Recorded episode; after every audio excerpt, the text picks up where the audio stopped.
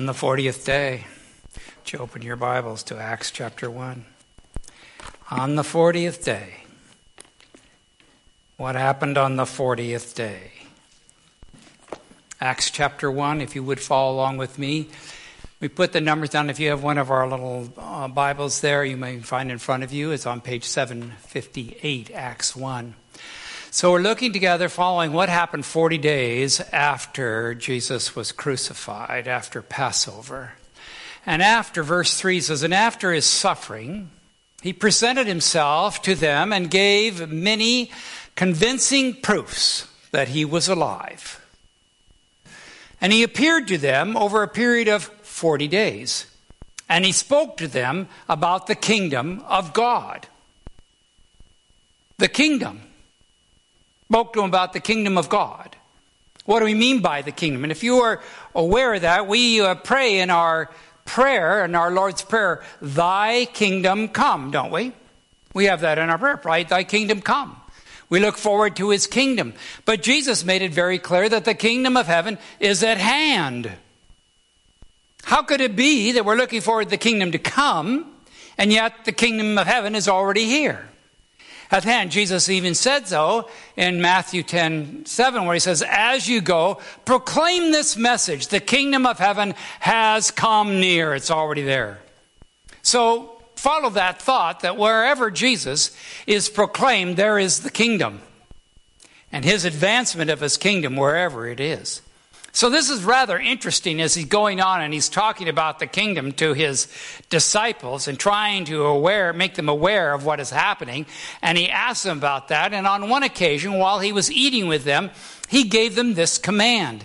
And it said, Do not leave Jerusalem, but wait for the gift my father promised, which you have heard me speak about. And he had been talking to him about this before. And in verse 5, uh, for John baptized with water, but in a few days you will be baptized with what? The Holy Spirit. You'll be baptized with the Holy Spirit. So, next Sabbath, next week, I'm going to speak on what really happened on Pentecost. Hope you're brave enough to come and hear that. It's going to be something. So, what really happened on Pentecost? But not this week, sorry. So we'll continue on with verse 6.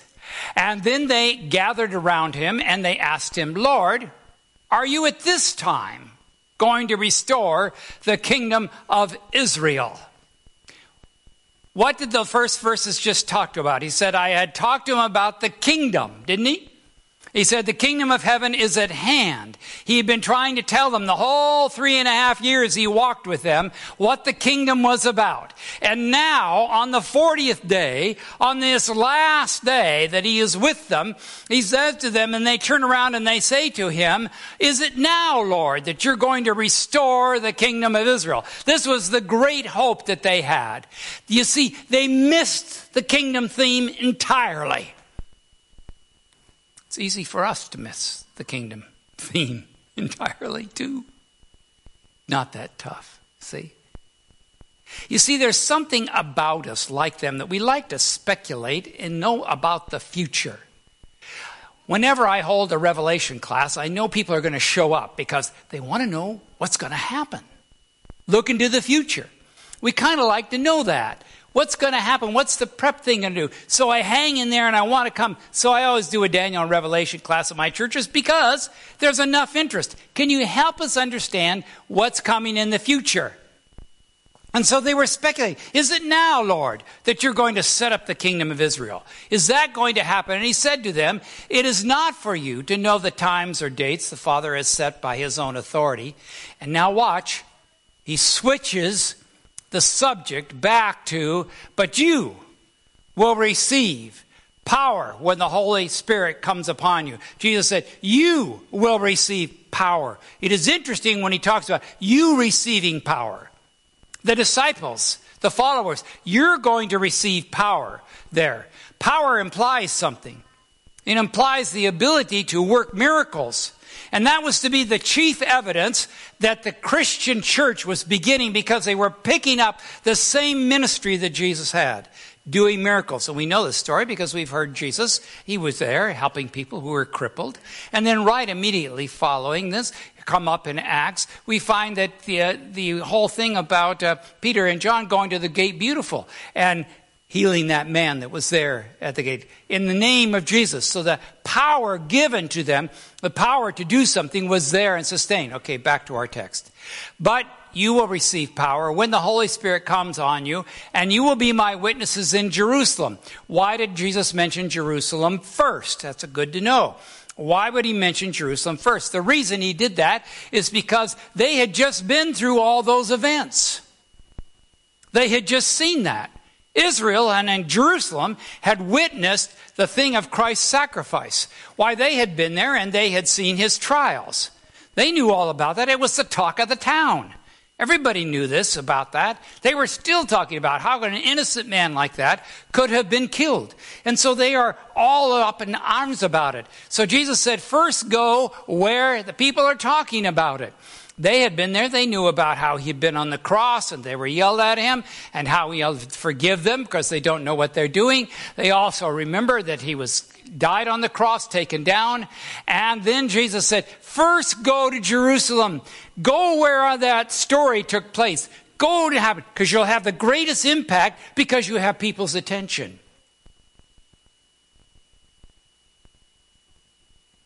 And then he said, and then to Judea. And where did he tell him to go? To Samaria. We don't associate with Samaritans. Don't, we don't do that. Go to Samaria. Keep expanding until you go to the ends of the earth. Even Naples Pier. And after he said this, he was taken up before their very eyes and a cloud hid him from their sight.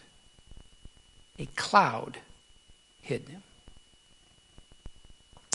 So, um, when I took my youngest son to go to camp, he was going to go to junior camp, and he was going to spend a week at camp. And so we packed up his stuff, and this was his first time out by himself. And he had his suitcase all there, and his sleeping bag, and his pillow. And we took him to camp, and oh, he was so excited to go. And we took him there, and eventually, mom and dad have to go home and leave poor little Greg there at camp. Oh, he was excited. He was excited to, because at the end of that camp, we were planning to have his baptism. So it was going to be an exciting camp for him. So we showed, we said goodbye, and as we left, you see, it was as if a cloud hid him from our sight because we drove away. In the same way, Jesus ascended into heaven. Our leaving camp was a way of Greg experiencing life on his own without mom and dad around. As Jesus was hid from them as he ascended, he left the apostles to be able to do something more than what they had been doing. So at the end of uh, camp, we went back there, and the beauty of it this is for all these mothers. At the beauty of it, Greg was able to open his suitcase and show us he hadn't worn any of those clothes that we had packed. He stayed in the same clothes the entire week. Look at the laundry he saved his mother.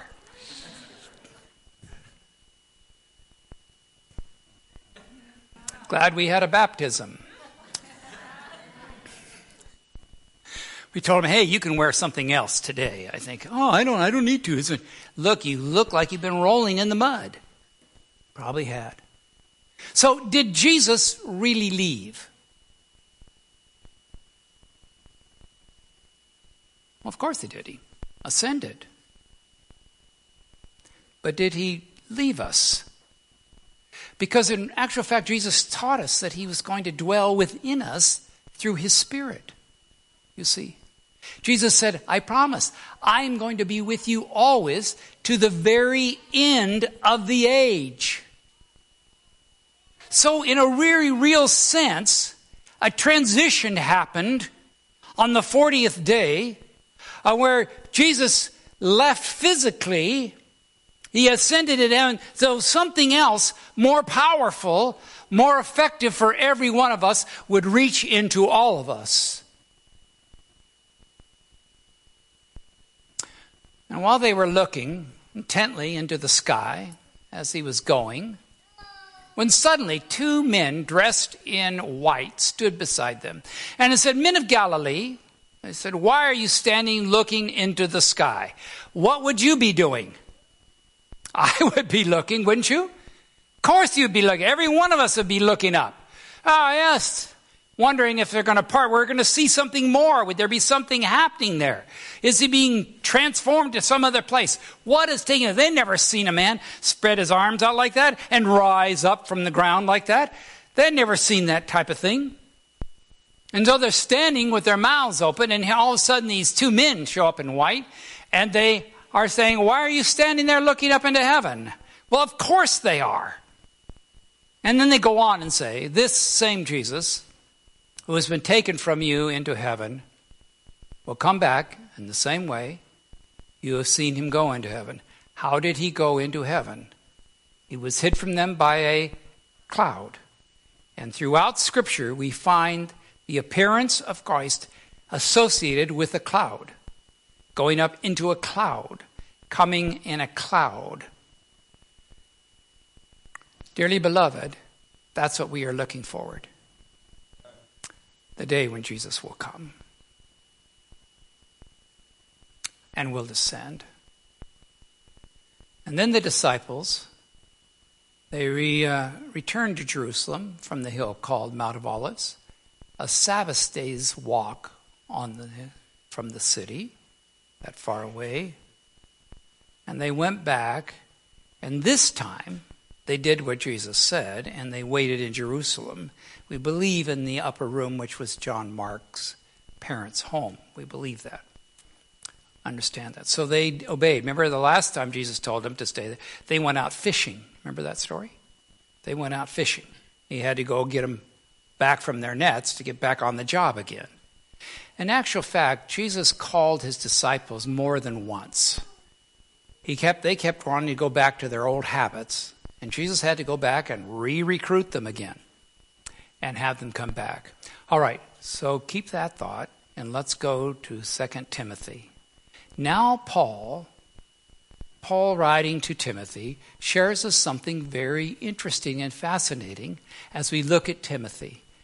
Paul is writing this letter, this letter of encouragement to young Timothy who is a pastor, as it were, as an apostle follower of Christ. He's a missionary in sense, and he's writing to them, and he shares this with them. And he says in verse 6 For this reason, I remind you to fan the flame of the gift of God, which is in you through the laying on the hands, because they set him aside. But to remind you to fan the flame of the gift of God. The gift of God is what? The gift is the Holy Spirit, is it not? So he's telling, fan the flame, fan the flame of this gift that God has given to you. Verse 7 For the Spirit of God gave us, does not, excuse me, the Spirit God gave us does not make us timid, but gives us what? Power, love, and self discipline. That's what happens when the Spirit comes. So do not be ashamed for the testimony about our Lord or of me, his prisoner. Rather, join with me in the suffering of the gospel by the power of God. He has saved up and called us to a holy life, not because of anything that we have done, but because of his own purposes and grace. This grace, he said, was given to us in Christ Jesus before the beginning of time. But it has now been revealed through the appearing of our Savior, Jesus Christ, Christ Jesus, excuse me, who um, had destroyed death and has brought life and immortality to light through the gospel. Please understand that the name here, Savior and Christ Jesus, Christ Jesus is not it means the anointed one. It's not a name like my name is Bill Bossert. It's not like the last name is Jesus and the first name is Christ. They're meaning things out of them. The word Christ also is used in the Hebrew as Messiah, the same idea, the anointed one. So here's the Savior who has come, is appearing as a Savior. He's destroyed death because he's come from the grave and shouting immortality and light come through the gospel. And this gospel, I was appointed to herald and as an apostle and a teacher. This, he says, is why I am. This is why I suffer as I am. Yet this is no cause for shame because I know whom I have believed, and am convinced that he is able to guard that I have entrusted to him until that day. I know in whom I have believed. I know in whom I have believed. What does that mean?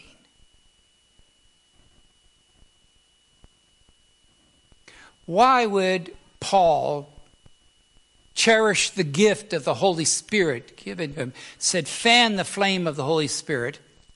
Because Paul's saying, I know, I know. What does it mean to have, I know in whom I believe? To know and to have understanding of it is more than just blind faith, I would suggest to you. I would suggest that what is happening with him is he had such convincing evidence of Christ and who Christ is that putting his trust in Christ was an absolute fact and known. And it was no, wa- no wavering in his mind and in his thinking. I know in whom I have believed. I know the factual part of that. And I know that my trust and faith in him is based on the solidity of God himself and therefore, in trusting Him, I know in whom I believe that you can take it to the bank.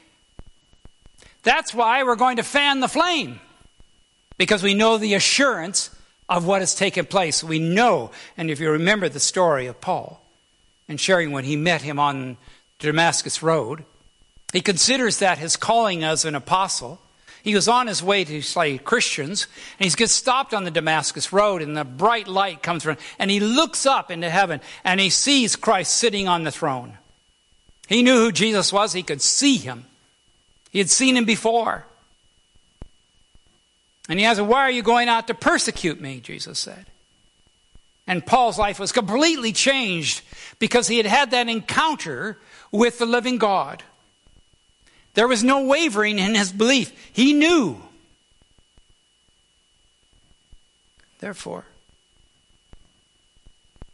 it comes to us.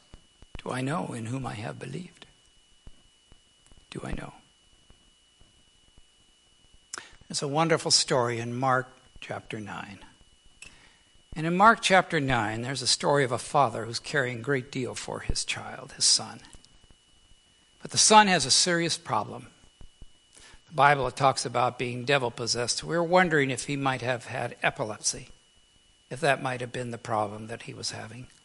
Because the son would get in convulsions and he would be uncontrolled, and sometimes he'd fall into the water, sometimes he'd fall into the fire. He was having a terrible problem. Can you imagine as a parent having that in your family? And having that at no, no warning whatsoever, you have this happening and taking place. And the father is desperate. And so he goes and finds Jesus. And he comes and he finds Jesus. And he tells him this story in verse 22. It is often has thrown him into the fire and the water to kill him. But if you can do anything, take pity on us and help us. Would you notice that if you can do anything, he's at the edge of there's nothing more that can be done. Nobody's been able to help him. And Jesus responds and says to him, If you can, Jesus said, everything is possible for one who believes.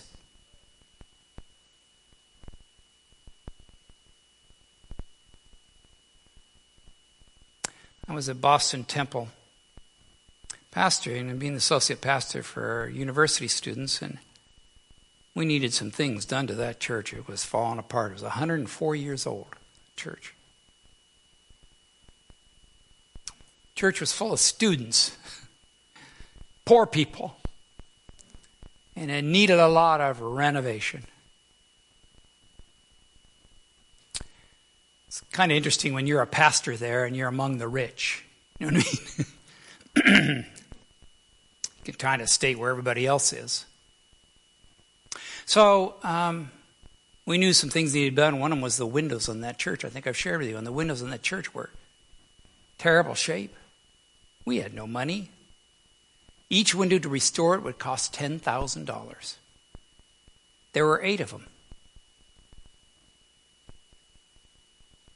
I asked the pastor, well, what are we going to do? Those windows are going to fall out soon. Wind blow, and they're going to be all on the floor, broken pieces. What are we going to do? Said, We're going to pray. We're going to have faith. He believed. Said, The Lord, this is God's house. He'll take care of it.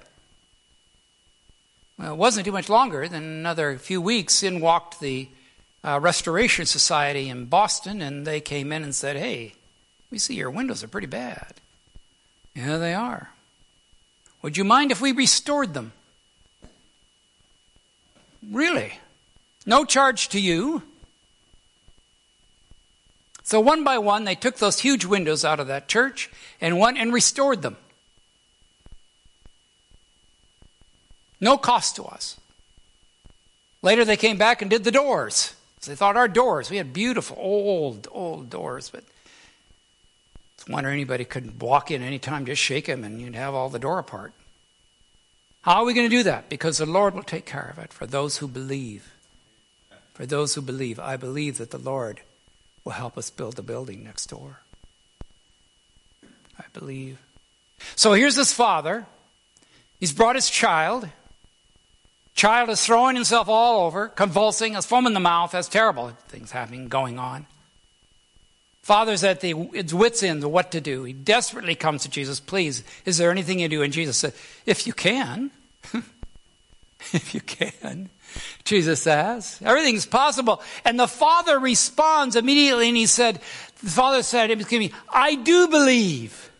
I do believe. But help overcome my unbelief. You see? And the Lord healed him. The Lord healed him. I do believe but help my overcome my unbelief. The father recognized his hesitancy to be able to trust Jesus. That story is in the scriptures not only to show who Jesus is, but to help us in our growth of faith.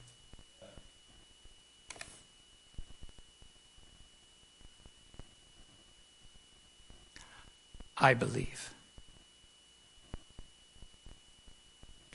I believe that this church at this time is poised in a perfect place to minister to our community and to draw folks to Christ. This is our opportunity. It is now at our door. I don't know what it was like before. I don't know what happened in the past. But at this time, we are there.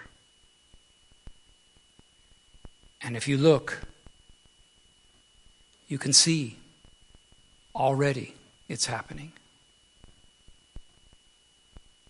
We shall see great things happening here. If we, like that Father, say, I believe, Lord, help my unbelief. Dear Lord, I thank you for this story and your ascension. Forty days 40 days afterwards, we see the, resurre- uh, the ascension of you into heaven. And then next week, the pouring out of your Spirit. And what that will mean.